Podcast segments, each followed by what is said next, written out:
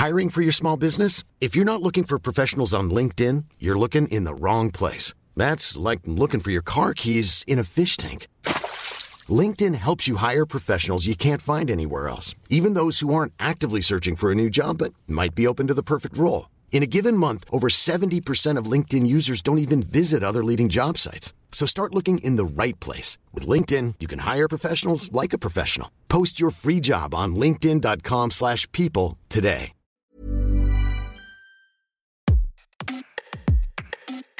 Bonjour et bienvenue dans ce nouvel épisode de Minute Papillon.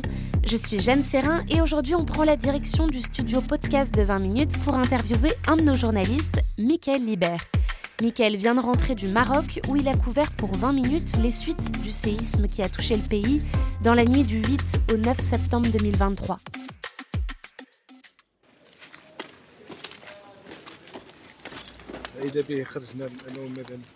Après notre dîner, je suis sorti avec ma femme dans la rue pour faire un peu de marche et juste après, nous avons senti un tremblement sous nos pieds.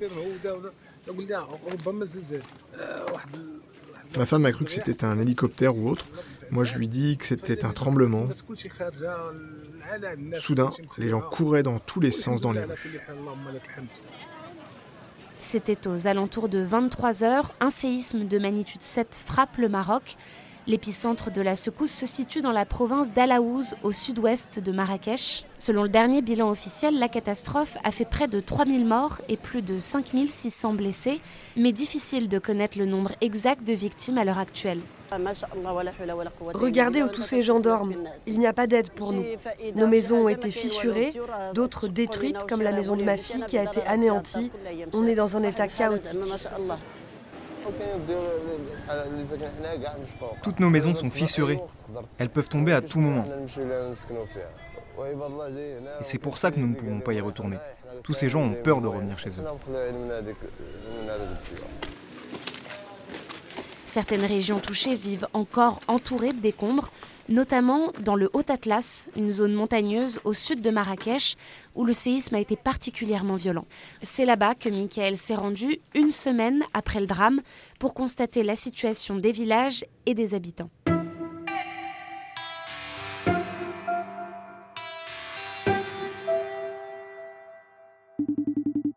Salut Michael Salut Est-ce que tu peux te présenter d'abord pour nos auditeurs? Alors je m'appelle euh, Michael Libert, je suis euh, journaliste euh, pour 20 minutes et je suis basé au bureau de Lille dans le Nord. Et alors du coup tu es parti au Maroc du 14 septembre au 17, donc ça fait à peu près 4 jours sur place. C'est ça, c'est ça. On est parti euh, avec euh, avec une ONG euh, le, le, jeudi en, en, fin de journée et on est revenu le dimanche en fin de journée. Donc ça faisait plus de plus de trois jours sur place hein, si on si on compte pas le voyage. Et alors justement, tu es parti, t'es pas parti seul pour ce reportage. Tu as accompagné le groupe de secours catastrophe français, le GSCF. C'est une ONG euh, française. Est-ce que tu peux nous parler de cette ONG et pourquoi tu, as, tu es parti avec ce groupe-là, en sachant qu'il y a un contexte assez particulier en ce moment euh, au Maroc et avec ce séisme, c'est que l'aide internationale a été organisée par le Maroc et l'aide de la France n'a pas été retenue par le Maroc en raison de différents euh, géopolitiques dont on ne va pas détailler ici. Mais il n'y a que quatre pays qui ont été euh, retenus par le Maroc pour apporter une aide. La France n'en fait pas partie. Alors comment ça se fait que tu sois parti avec la seule ONG qui ait pu se rendre sur place? Oui, euh, alors le, le GSCF, c'est euh, une, une, une, ONG française qui est essentiellement basée, euh, enfin qui est basée dans le Nord, mais qui, qui, regroupe pas mal de, de pompiers volontaires d'un petit peu partout en, en, France. Et alors, effectivement, il n'y avait pas d'ONG française sur place officiellement. le GSCF était la seule. Alors, ça s'explique tout simplement parce qu'ils avaient des liens un petit peu particuliers avec le Maroc.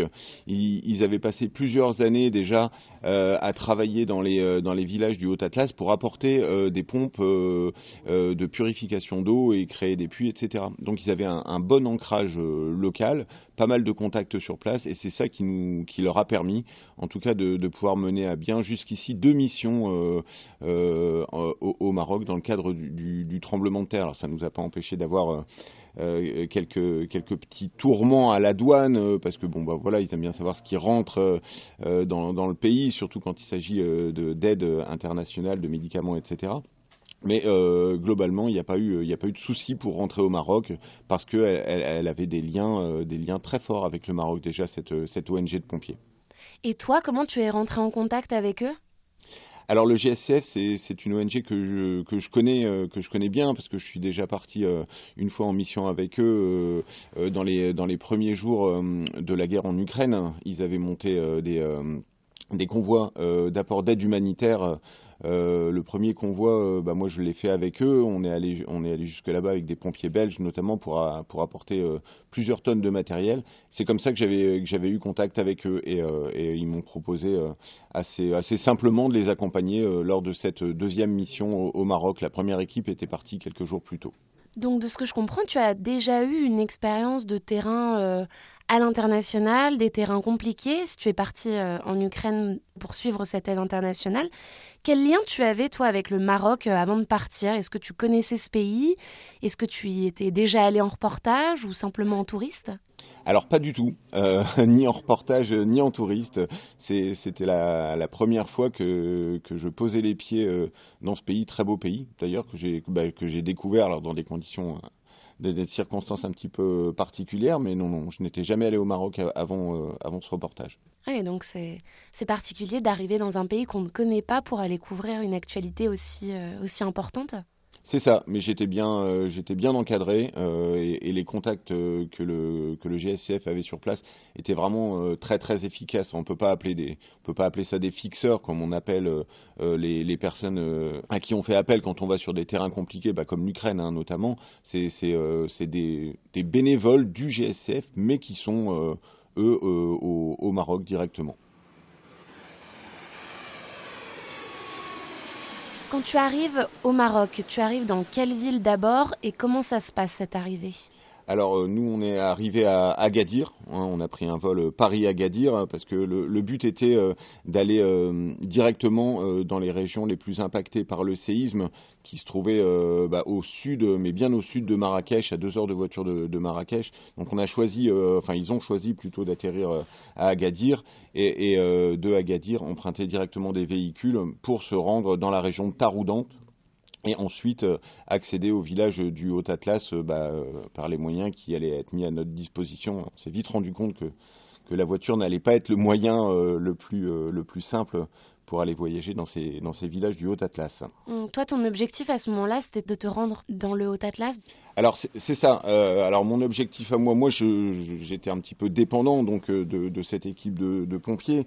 Euh, c'est vrai qu'avant de partir, on, avait euh, échafaudé des, des sujets qu'il allait, qu'il allait être intéressant de traiter sur place, mais et, évidemment, la réalité du terrain n'est pas la réalité de la rédaction et on s'est très très vite adapté. Donc, moi, je suivais le, GSCF, j'étais en bed avec eux, hein, comme on dit, j'étais vraiment embarqué avec eux. Et eux, leur but, c'était effectivement de s'approcher le, plus possible du pied de la montagne, du pied des montagnes, pour ensuite aller apporter euh, le matériel qu'ils avaient préparé euh, dans ces villages euh, isolés dans, dans, les montagnes du Haut-Atlas. Oui. Ouais, pourquoi choisir euh, d'aller au pied des montagnes? C'est parce que c'est des populations qui ont plus difficilement accès aux soins et à l'aide? Alors jusqu'au pied des montagnes, en fait, euh, on, peut encore y accéder euh, en véhicule. Donc nous, on pouvait y accéder en véhicule et euh, l'aide locale pouvait y accéder en, véhicule aussi. L'idée, c'était de mettre notre notre camp de base dans un petit village qui s'appelle Tirknit, qui a été très touché hein, par le séisme, 400 habitants, 82 morts quand même, mais encore accessible en véhicule. Et ensuite aller dans les villages qui n'étaient même plus accessibles en, en voiture, hein, comme comme je l'ai dit dans les dans mes dans mes euh, sujets que j'ai fait sur place, voilà, c'était soit la mobilette, euh, soit à dos de mule, soit à pied mais euh, aucun autre véhicule euh, ne, pouvait, euh, ne pouvait se rendre dans ces villages. Donc vraiment l'idée de, l'équipe du GSCF, c'était ça, c'était d'aller apporter de l'aide dans les endroits où, bah, où les autres ne, pouvaient pas aller. Et alors, quand tu arrives dans ces montagnes, est-ce qu'on peut essayer de se mettre à la place de tes yeux et que tu nous décrives ce que tu vois à ce moment-là devant toi? Alors déjà le, choc quand on est arrivé à ce fameux camp de base de Tirknit, on est arrivé euh, au beau milieu de la nuit, il était 4h30 du matin, donc euh, il faisait absolument noir, il n'y avait pas encore d'électricité euh, qui était qui était rétablie, donc il n'y a, pas eu de choc parce qu'on ne voyait pas du tout ce qui s'est passé. Le choc, ça a été le matin quand on a découvert finalement que ce village avait été entièrement rasé et que les gens étaient s'étaient repliés dans des tentes que la sécurité civile locale avait apportées et qu'ils avaient plantées bah, dans les champs qu'ils cultivaient habituellement. Il n'y avait pas d'autre endroit pour, pour planter la tente, les tentes que, que dans les champs parce que c'était un champ de ruines, il y avait des gravats partout. Donc le, choc, il a vraiment été le, le, matin, quand on a vu, euh, bah voilà, quand on a vu l'ampleur, euh, l'ampleur des, dégâts, rien n'avait été dégagé, euh, c'était vraiment très très marquant. Et, et, des chocs, on en a eu bah, plusieurs hein, au cours de la, au cours de la mission, et, et, notamment quand on a, commencé à, lancer l'expédition pour se rendre dans ces villages, et on s'est rendu compte que, que déjà isolé naturellement dans ces montagnes du Haut-Atlas, il l'était encore plus du fait que les routes étaient complètement impraticables.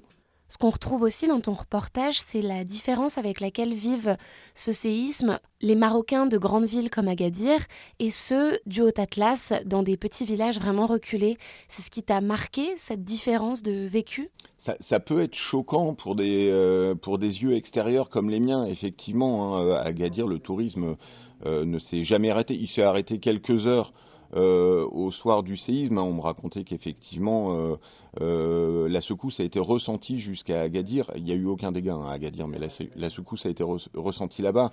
Ils avaient encore en tête le, tremblement de terre de, de, 1960 qui avait fait 12 000 morts à Agadir. Donc quand on ressent une petite secousse là-bas, on ne cherche pas, on sort des habitations et on se met dehors.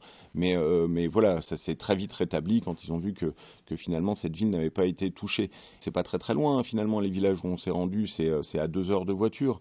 Il y a un vrai décalage entre ce qui se passe dans ces villages et ce qui se passe à Agadir où, où bah voilà, les touristes profitent de la plage. Euh, on peut sentir une certaine désinvolture avec des yeux extérieurs, mais euh, comme j'avais euh, comme j'avais demandé aux, Marocains présents sur place, eux, ça les choque pas et au contraire, au contraire, le tourisme, ils en ont besoin, c'est une de, leurs principales ressources pour vivre et, ils invitent, ils invitent les touristes à, à, continuer de venir, à continuer de venir. Je voulais justement parler de la réaction des Marocains que tu avais pu recueillir, des dialogues, etc. Est-ce qu'il y a une rencontre particulière qui t'a marqué ou un échange que tu gardes en mémoire? Il y a beaucoup de rencontres euh, qu'on a gardées en, tête. Finalement, euh, celle qui m'a peut-être le plus marqué, c'est voilà, euh, dans ce village du Haut-Atlas qui s'appelle Tizirt, juste à l'entrée du village, on, est tombé sur sur un petit lotissement de maisons, enfin c'était un petit lotissement de maison euh, et c'est un, chauffeur de taxi de Salomine dans le Pas-de-Calais qui nous a accueillis. Euh, lui, sa famille était de, de Tizirt, il était revenu en urgence après le tremblement de terre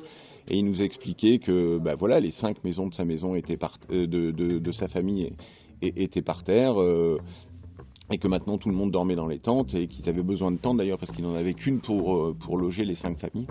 Euh, mais, très accueillants, hein, soit dit en passant. Ils nous ont accueillis euh, volontiers euh, dans leur tente. Ils nous ont fait boire du thé à la menthe. Ils nous ont sorti les, petites cacahuètes, les pois chiches, etc. Et, ils nous racontaient que, bah, que, ces, maisons, ils les avaient connues, ça faisait 30 ans qu'ils venaient en vacances ici pour voir sa famille et que maintenant il n'y avait plus rien. Il n'y avait plus rien. C'était vraiment très marquant déjà de tomber sur ce monsieur qui travaillait dans le Pas-de-Calais en, en, plein milieu du Haut-Atlas et, de, voir à quoi était réduite sa famille, le décalage entre la vie qu'il a lui en France et la vie que sa famille déjà avait avant et, euh, aura maintenant euh, dans, dans, ces tentes parce qu'ils sont pas prêts de, reconstruire leur maison, ça c'est sûr. Euh, et l'angoisse de, l'hiver qui arrive, voilà, c'est vraiment tout ça qui, a été, qui a été très marquant dans cette rencontre avec ce, avec ce monsieur qui s'appelle Hamid. Oui, justement, l'angoisse de l'hiver qui arrive. Je vais te parler de ce qu'attendent les Marocains, euh, peut-être de l'aide internationale ou comment ils se projettent dans les prochains mois. Qu'est-ce que tu as pu sentir de ce côté-là, des discussions que tu as eues avec les personnes rencontrées? Alors je ne sais pas tellement s'ils arrivent à se projeter euh, finalement euh, dans, dans, un avenir à moyen terme les villages du Haut-Atlas, pour le moment, restent inaccessibles.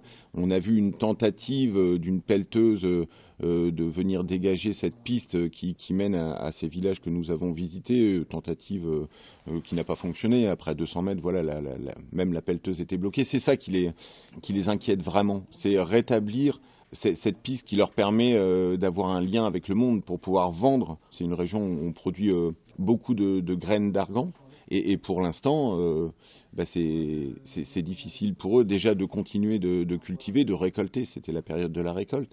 Ensuite, de descendre pour les vendre, bah voilà, il reste la, mobilette, il reste les mules, mais c'est pas c'est pas très efficace comme moyen. Et aussi cet hiver qui arrive et qui est qui est rude et, et, la perspective de passer de passer l'hiver dans des tentes, ça les réjouit pas trop. Hein, on va pas se mentir.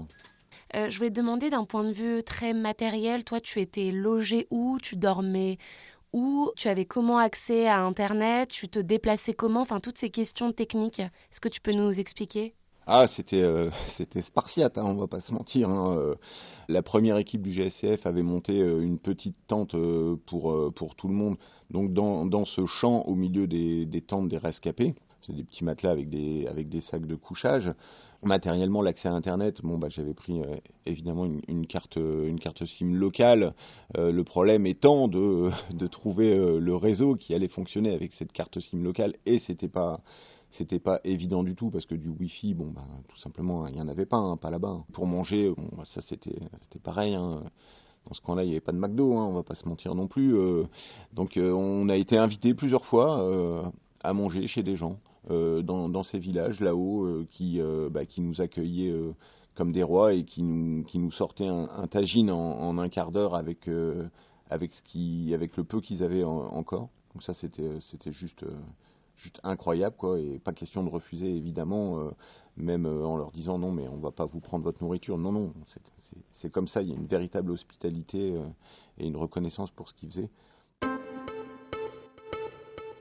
je suppose que quand tu es sur place, il y a des centaines de sujets possibles sous tes yeux. Comment tu fais le tri entre euh, la réalité de ce, que tu vois sur le terrain, ce que vous aviez convenu aussi avec la rédaction? Comment tu choisis en fait les sujets que tu vas faire? C'est le terrain qui décide beaucoup hein, des sujets euh, qu'on va, va pouvoir euh, traiter. Finalement, les, les sujets s'imposent à nous avec le, avec le terrain. Euh, la mission en elle-même en, était un. La découverte de ces villages euh, abandonnés en, était un autre, parce qu'on ne savait pas à quoi s'attendre finalement euh, avant d'arriver sur place. Finalement, quand j'ai découvert qu'il n'y avait pas de catastrophisme, que, que, les gens dans le village n'étaient pas complètement abattus. Alors c'était une semaine après, hein, on est bien d'accord, ils avaient enterré leur mort et puis ils étaient déjà passés à autre chose. Et, et l'autre chose, c'est comment est-ce qu'on va vivre maintenant? Donc ça, c'est ça, c'est un autre sujet. On, a découvert aussi que les mosquées, par exemple, n'avaient pas survécu au tremblement de terre hein, dans, ces, dans ces villages, même celles qui étaient les, les plus récentes. Oui, et ça justement, euh, ça va être euh, dans le dernier papier qui est publié sur le site de 20 minutes de ton reportage, c'est justement sur ces mosquées, le fait que le culte s'organise en dehors des mosquées. C'est ça, c'est ça finalement. Euh, le culte continue, mais comme la vie. Finalement, il n'y a plus de mosquée, bon bah c'est pas grave, la prière on va aller la faire dehors. Comme la lessive, bah il n'y a, plus de maison, il n'y a plus de buanderie, donc bah, c'est pas grave, la lessive on va la faire dans une bassine avec une planche de bois. Voilà, ils, avancent ils avancent comme ils peuvent, mais ils avancent. Et tout ça, euh, tout ça, ça fait des sujets. On a rencontré un, instituteur qui, euh, bah, qui s'inquiétait de savoir quand est-ce qu'il allait pouvoir euh, redonner classe à ses, à ses, à ses 40 élèves. On, on, part avec des idées de sujets, forcément.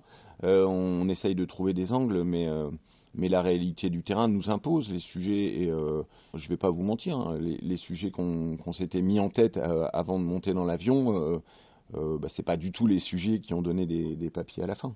une dernière question, peut-être nous parler de ton retour. Ton dernier jour, c'est le dimanche, le dimanche 17 septembre. Qu'est-ce que tu en retires et comment tu te sens au moment de rentrer? Ce qu'on en retire, c'est moi, ce qui m'a frappé, euh, c'était euh, le, regard des, euh, des franco-marocains quand ils voyaient cette équipe de pompiers partir et cette équipe de pompiers rentrer. Une anecdote, mais toute bête et, et pas du tout préméditée, qui a, surpris tout le monde. quand on est arrivé à, Orly, les portes du terminal d'arrivée s'ouvrent. Évidemment, on était dans un vol en provenance du Maroc, euh, donc euh, dans le hall des arrivées, euh, bah, il y avait beaucoup de familles qui attendaient des gens qui revenaient du Maroc et quand ils ont vu ces pompiers sortir, qui étaient allés aider leurs compatriotes au pays, bah, ils les ont acclamés. C'était une, une haie d'honneur dans, dans, dans l'aéroport pour ces, pour, ces, pour ces quatre pompiers et ça c'était absolument absolument incroyable à voir. Quoi. Super, bah, merci beaucoup Michael. Et on rappelle que tous tes reportages sont sur le site de 20 minutes et que tu n'as pas fait que de, des reportages écrits. Tu as aussi publié des vidéos et des nombreuses photos. Donc on peut suivre aussi en images tout ton périple au Maroc. Tout à fait. Merci beaucoup et bonne journée Mickaël. Merci d'avoir écouté cet épisode de Minute Papillon. S'il vous a plu, eh n'hésitez pas à le partager, à en parler autour de vous et puis à vous abonner sur votre plateforme ou appli d'écoute préférée. À très vite et d'ici la bonne écoute des podcasts de 20 minutes.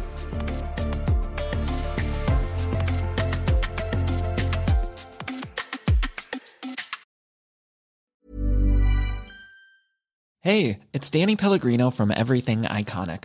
Ready to upgrade your style game without blowing your budget? Check out Quince. They've got all the good stuff, shirts and polos, activewear and fine leather goods, all at 50 to 80% less than other high-end brands.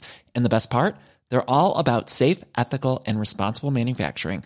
Get that luxury vibe without the luxury price tag. Hit up quince.com slash upgrade for free shipping and 365 day returns on your next order. That's quince.com slash upgrade.